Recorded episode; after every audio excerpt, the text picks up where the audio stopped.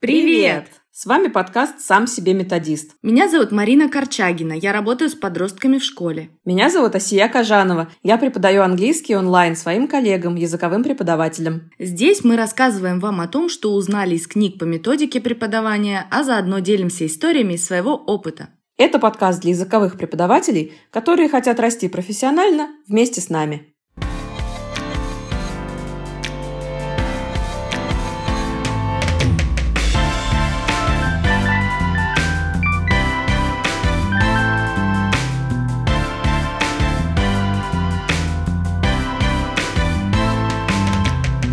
Ну что, давай сначала представимся нашим слушателям и расскажем немного о себе. С удовольствием. Я Сия Кажанова, и если совсем кратко, то я учу учителей. Пришла я к этому далеко не сразу. С Иньяза я вышла учителем английского и французского, но преподавала с тех пор только английский. Начала с малюсенького детского развивающего центра – Затем было несколько языковых центров и школ. И что примечательно, я как будто шла по нарастающей. И самой последней языковой школой, где мне довелось поработать, стала международная школа IH, ну то есть ее филиал в Воронеже, лингвист. Это, конечно, был переломный момент в моей карьере. Я бы сказала, что свою преподавательскую жизнь могу разделить на до и после лингвиста – и именно там случились и CE, и CPE, и TKT, и методический IH курс, в общем, полный набор. Да и прежде я не могла похвастаться таким коллективом, как там. И с тобой мы там познакомились. Угу. И со многими другими коллегами очень тепло общаемся до сих пор, хотя я уже 4 года как в свободном плавании. Да, после того, как я стала мамой, я решила не возвращаться в школу, а вместо этого работать на себя – Сначала с индивидуальниками самых разных возрастов и профессий. Потом коллегам стала помогать готовиться к СИИ. А, блог завела в той самой соцсети. Да уж. Нельзя грамм. Активно его вела. И в итоге пришла к тому, что преподаю английский высоких уровней онлайн-группам языковых преподавателей, то есть своих коллег. Вот такой путь я прошла к настоящему моменту. Твой да. черед. Это прям путь, заслуживающий уважения. Спасибо. Меня зовут Марина Корчагина, я преподаю подросткам. Я тоже прошла долгий путь. Я преподавала индивидуально, в основном деткам, школьную программу. Ну, знаете, это типичный запрос. Нам нужно оценку подтянуть, нам нужна пятерка по английскому и так далее. Ну, каким-то образом из этого моря я выплыла в International House Воронеж Лингвист. Работала там с международными экзаменами благодаря их э, очень крутой подготовке преподавателей встала на рельсы нормального преподавания. Очень горжусь этим периодом. После декретного отпуска преподаю только подросткам в частной общеобразовательной школе. То есть нашла свою нишу. Ну, можно и так сказать, да, очень довольна. Что ж, в этом выпуске мы начинаем обсуждать книгу Джима Скривенера «Learning Teaching». Так? О да, это мастрит любого языкового преподавателя. Книга большая, хватит ее на много увлекательных выпусков. Начнем, очевидно, с первой главы, вводной. Она называется «Starting Out». И о чем у нас конкретно эта глава? Тут автор отлично описывает и разграничивает роли учителя и ученика. Также в этой главе раскрываются некоторые важные вопросы, на мой взгляд, такие как вообще люди учатся и, в частности, как они изучают язык. Что ж, приступим. И начнем с роли преподавателя. Ну, вообще, тем, кто изучает язык, ведь не всегда нужен преподаватель. Есть столько возможностей самостоятельно изучать язык. Онлайн-курсы, книги, приложения. И если можно успешно заниматься этим всем самостоятельно, тогда почему же столько людей предпочитают языковые курсы и платят за это? Зачем вообще нужен преподаватель? Тут нужно обратиться к собственному опыту, мне кажется, вспомнить своих учителей и подумать, что нам сильнее всего в них запомнилось. Их методы и техники преподавания, а может быть отношения, ну или манера общения, может и самоощущение на уроках, или особенная атмосфера в классе. Как думаешь? О, я приведу два противоположных примера. А, первый – это преподаватель из университета – Самые яркие воспоминания – это то, как она общалась с тобой, если ты не входил в ограниченный круг ее любимчиков. Открытое пренебрежение, насмешки, колкости. Меня это все приводило в состояние такого стресса, что в итоге я стала прогуливать ее семинары, лишь бы не оказаться объектом ее словесных экзерсисов. Какой ужас. Да, еще помню ее лекции. Она так быстро зачитывает текст, а я так пытаюсь успеть все за ней записать, что даже не понимаю, что записываю. Второй пример – это моя преподаватель с последнего курса, где я училась. Вежливая, тактичная, добрая, отзывчивая, аккуратно исправит ошибку и щедро похвалит за дело. В такой атмосфере учиться и можется, и хочется. Я так ее уважала, что даже делала все домашнее задание к каждому уроку. Ведь хорошие отношения очень мотивируют, правда? Угу. Я, пожалуй, тоже поделюсь парочкой примеров из прошлого. Ну, конечно, я помню всех преподавателей своих, но, может быть, тут можно упомянуть школьную учительницу, которая повлияла на мой выбор профессии и на мое отношение к языку, потому что сама она очень горела своим предметом, ее любовь к предмету была заразительной, и атмосфера на уроке мне казалась э, очень подходящей. Ну, конечно, мне запомнились точно не ее техники и методики, потому что занимались мы по хэппи-инглишу в довольно традиционной манере, но именно она своей любовью к предмету мне очень запомнилась. Также запомнился университетский преподаватель, один из многих, но один Особенно. из самых, да, один из самых настойчивых, терпеливых, не знаю, как еще по-хорошему его назвать, но смысл в том, что э, некоторые из его занятий превращались в такую пытку, когда мы должны были посмотреть видеоролик, например, и должны были выполнить задание, например, ответить на вопрос, услышать какое-то слово. Последнее было просто невыносимо, потому что с нашим уровнем мы не могли с первой попытки ответить, какое же слово сказал тот или иной персонаж на аудио или на видео. Это было просто невозможно. Он перематывал видеофрагмент очень много раз, и каким-то чудом кто-то из э, студентов э, произносил искомое слово, просто последовательность звуков с сорокового раза, и тогда только мы могли сдвинуться с этой мертвой точки. Издевательство просто какое-то, не иначе. Ну, в общем, это, скорее всего, было такое изощренное аудирование, но, тем не менее, это очень запомнилось. Не для слабонервных. Да. Еще один вопрос, над которым стоит задуматься – насколько наше представление об идеальном учителе основано на нашем ученическом опыте. Ведь если так подумать, нас сначала учили 10-11 лет в школе, потом 5-7 лет в университете, и это не считая гипотетических дополнительных языковых курсов.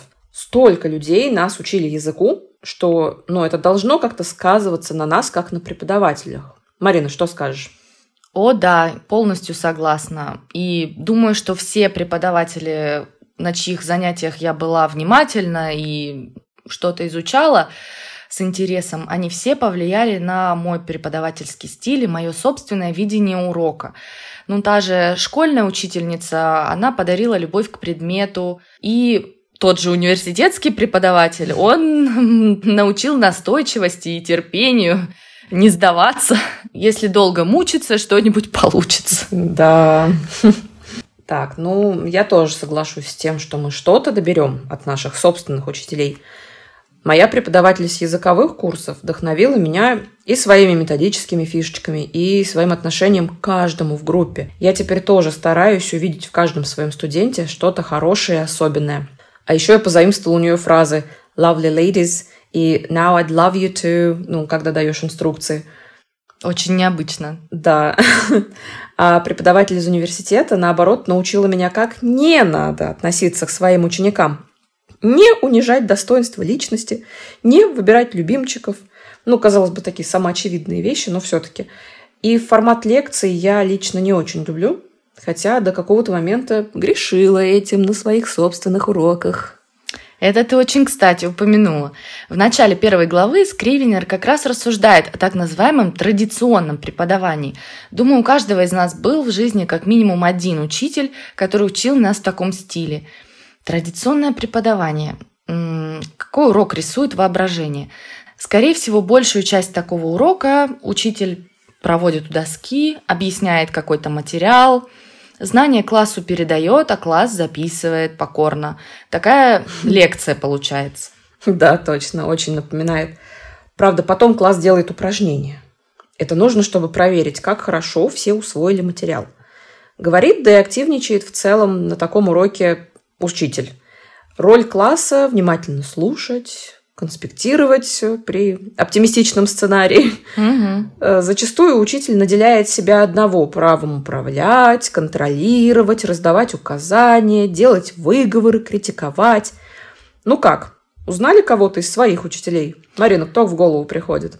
О, да, многие приходят в голову. Не могу разграничить и назвать одного какого-то человека, mm-hmm. потому что это какая-то серая масса в университете. Собирательный образ. Собирательный получится. образ, mm-hmm. да. Естественно, это и преподаватели лекционные, но у них выбора другого нет, mm-hmm. только традиционное преподавание. Ну и еще мне в голову приходит самый яркий пример, наверное, я, когда у меня не было нужных стратегий, у меня не было знаний, Грамматический материал я объясняла именно так, традиционным способом.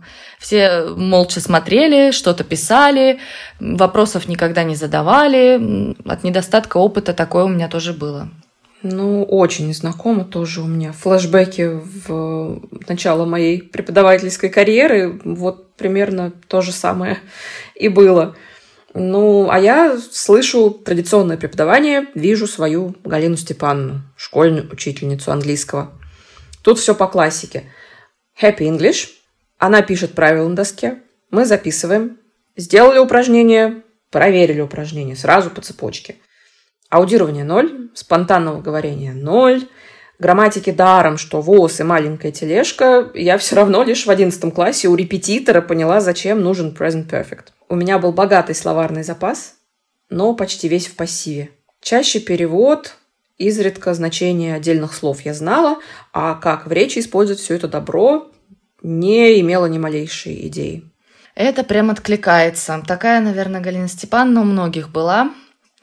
Такое видение учителя, как передатчика знаний, пока еще есть, наверное, у многих.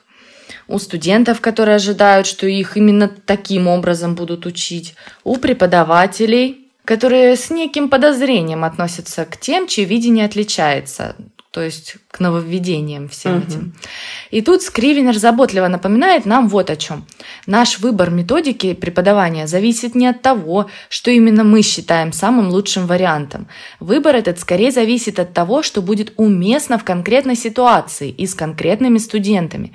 Такой компромисс между тем, что нравится, и тем, что правильно в том или ином контексте – Тут можно, конечно, попытаться убеждать коллег и учеников, что наши методы хороши, но лучше скорее наоборот посмотреть на других и научиться чему-то новому и полезному. Да, и мне, знаешь, еще показалось интересным то, что традиционное преподавание Скривенер описал метафорой кувшин и кружка. То есть знания как будто переливают из наполненного сосуда, то есть учителя, в пустой ученика. И это выходит у учителя главная задача. Передать знания можно через объяснения или лекции – и так студенты чему-то научатся. Так знания окажутся у них в головах. А если не окажутся, то это учитель плохо поработал. Ну или студенты ленивые, неспособные. Или вообще и то, и другое сразу. Ну так выходит. Ну, можно ли в итоге сказать, что к преподавателю идут изучать язык ради возможности молча посидеть и послушать его объяснение? Сомневаюсь. Ведь чаще всего язык изучают, чтобы на нем говорить. А как ты заговоришь, если на уроке тебе дают для этого минимум возможностей? Ну, стоит, конечно, оговориться. Вообще есть обстоятельства, я уже упомянула лекции, при которых объяснение – это оптимальный способ передать информацию о предмете сразу многим людям. Но если наш собственный образовательный бэкграунд только из такого преподавания состоит, возможно, стоит на минутку задуматься, действительно ли этот метод самый эффективный. Бесспорно, умение понятно объяснить студенту непонятное – это один из ключевых навыков преподавателя. Но очень вряд ли хороший языковой курс должен состоять лишь из традиционного обучения. Точку. Ну, от себя могу лишь добавить печальный пример из собственного опыта. Когда я еще только начинала преподавать, я бездумно копировала стили и подходы своих традиционных учителей. Была у меня группа десятилеток. Мы с ними шли по Family and Friends – но то, как мы это делали, вообще очень мало чем отличалось от того, как моя Галина Степановна учила нас по Happy English. Ну так вот, в один прекрасный, если можно так выразиться, в кавычках, день из группы ушел мальчик. Я позвонила его папе, чтобы узнать причину. Ответ папы был краток и поразил меня просто в самое сердце. Он сказал, а вы его разговаривать не учите. С одной стороны, это было очень обидно слышать почему-то. Ну, был такой удар по самолюбию. Еще бы. А с другой стороны, ну, если так подумать, он же прав был.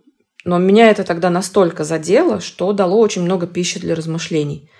Не сразу, далеко не сразу, но со временем во мне укоренилась мысль, а может, стоит подумать, как учить по-другому? Логично. Хочу заметить, что среди изучающих язык и даже среди преподавателей порой встречается такое убеждение. Дело преподавателя – развлекать студентов, чтобы им не было скучно. Но так ли это? Ну, понятное дело, никто не хочет, чтобы их уроки называли скучными. Но есть тут один важный нюанс. Если и есть у урока развлекательная составляющая, то она должна способствовать обучению, а не быть весельем ради веселья. Это точно. Мне кажется, стоит как можно чаще задавать себе вопрос, а зачем я это делаю? Ага, причем не только на работе, но и вообще по жизни. Угу. А, ну, а если вернуться к теме работы, а, конечно, у преподавателя может появиться соблазн много говорить самому, рассказывать байки из жизни, искрометно шутить, блистать артистизмом.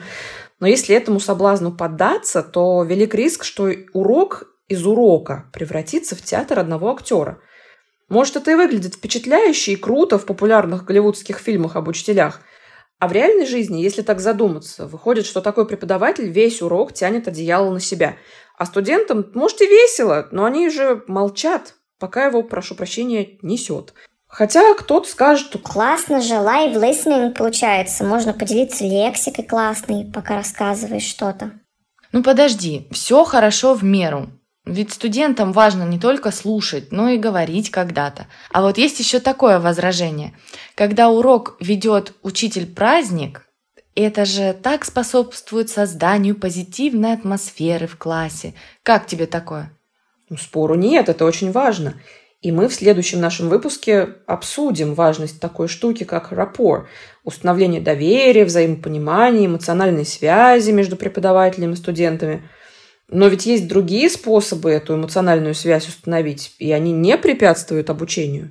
Ну, тогда вернемся к нашему вопросу из начала выпуска. Зачем же идут учить язык к преподавателю вместо самостоятельной работы? Выходит, не для того, чтобы развлекаться, слушать увлекательные истории весь урок. Ну, по себе могу сказать, что точно не для этого. Приведу пример. Был у меня преподаватель англичанин с iTalki. Я к нему пошла с заговорением и произношением, как водится – Ой, ну и что, говорил в основном он. И как будто кайфовал от самого себя. Было даже такое, что я пыталась раскрыть рот и что-то вставить, но он не оставлял мне просто ни единого шанса. А с произношением вообще была прекрасная история. Когда я ему сказала, что мне хотелось бы и над этим аспектом поработать, он, знаешь, что ответил? Что? Что я могу записывать наши уроки на видео, а потом их самостоятельно пересматривать, слушать его реплики, ну, вернее сказать, монологи, ставить на паузы и делать shadowing. О боже. Да. Вскоре по понятным причинам я от него ушла, потому что молча послушать увлекательные истории из жизни я могу и на YouTube совершенно бесплатно. Точно. У меня был тоже, скорее всего, опыт, если я правильно это понимаю, именно так, э, опыт таких говорунов. Э, в университете к нам приезжали носители языка, во время наших обычных занятий они приходили один или два человека, и непонятно на самом деле, в чем был смысл. Скорее всего, конечно, они должны были там нам как-то о культуре рассказать или в общем, до сих пор не могу ответить на этот вопрос. Они рассказывали о разных вещах. Мне запомнился один парень. У него были очень интересные истории. К сожалению, никакого преподавания именно там не было. Мы просто слушали интересные истории. Для нас это был прикольный опыт э, понять, э, что они такие же люди, как и мы, э, потому что ребята, которые приезжали вот так по обмену из Англии, они тоже были примерно нашего возраста, примерно наших увлечений и так далее. То есть рассказывали нам что-то интересное, но, к сожалению, вот было бы очень интересно поучаствовать в реальной коммуникации с живыми иностранцами, да, так сказать. Вместо этого мы просто слушали, вот подпирали щеку рукой и слушали. Очень жалко. Про таких преподавателей скорее говорят, как человек он хороший, как преподаватель не научил особо ничему. Ну, ввиду разных причин. Скорее всего, от отсутствия опыта или практики или еще чего. А если подытожить нашу сегодняшнюю беседу, то, наверное, нельзя сказать, что мы ответили на вопрос, зачем нужен языковой преподаватель. Но мы обязательно продолжим исследовать эту тему в следующих выпусках. Но с другой стороны, начало положено.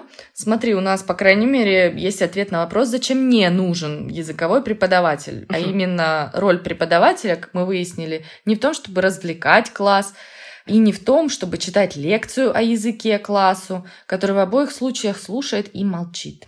Да, ведь тут как с любым практическим навыком. Хочешь уметь водить машину? Пробуй водить машину. Хочешь научиться вязать? Крючок или спицы в руки и вперед. Хочешь говорить на языке? Тебе нужно начать говорить на языке. А так тебе можно хоть сто лекций прочитать о вождении, вязании или каком-то языке иностранном, но знание теории при всей своей важности все равно практику не заменит. Однозначно. На этой оптимистичной ноте наш выпуск подходит к концу. А вы, коллеги, порефлексируйте вместе с нами, какие ваши учителя особенно вам запомнились и чем. Что из этого вы вплели в свой собственный преподавательский стиль. Заходите на наш телеграм-канал, делитесь своими мыслями. Всем спасибо. Пока. Пока.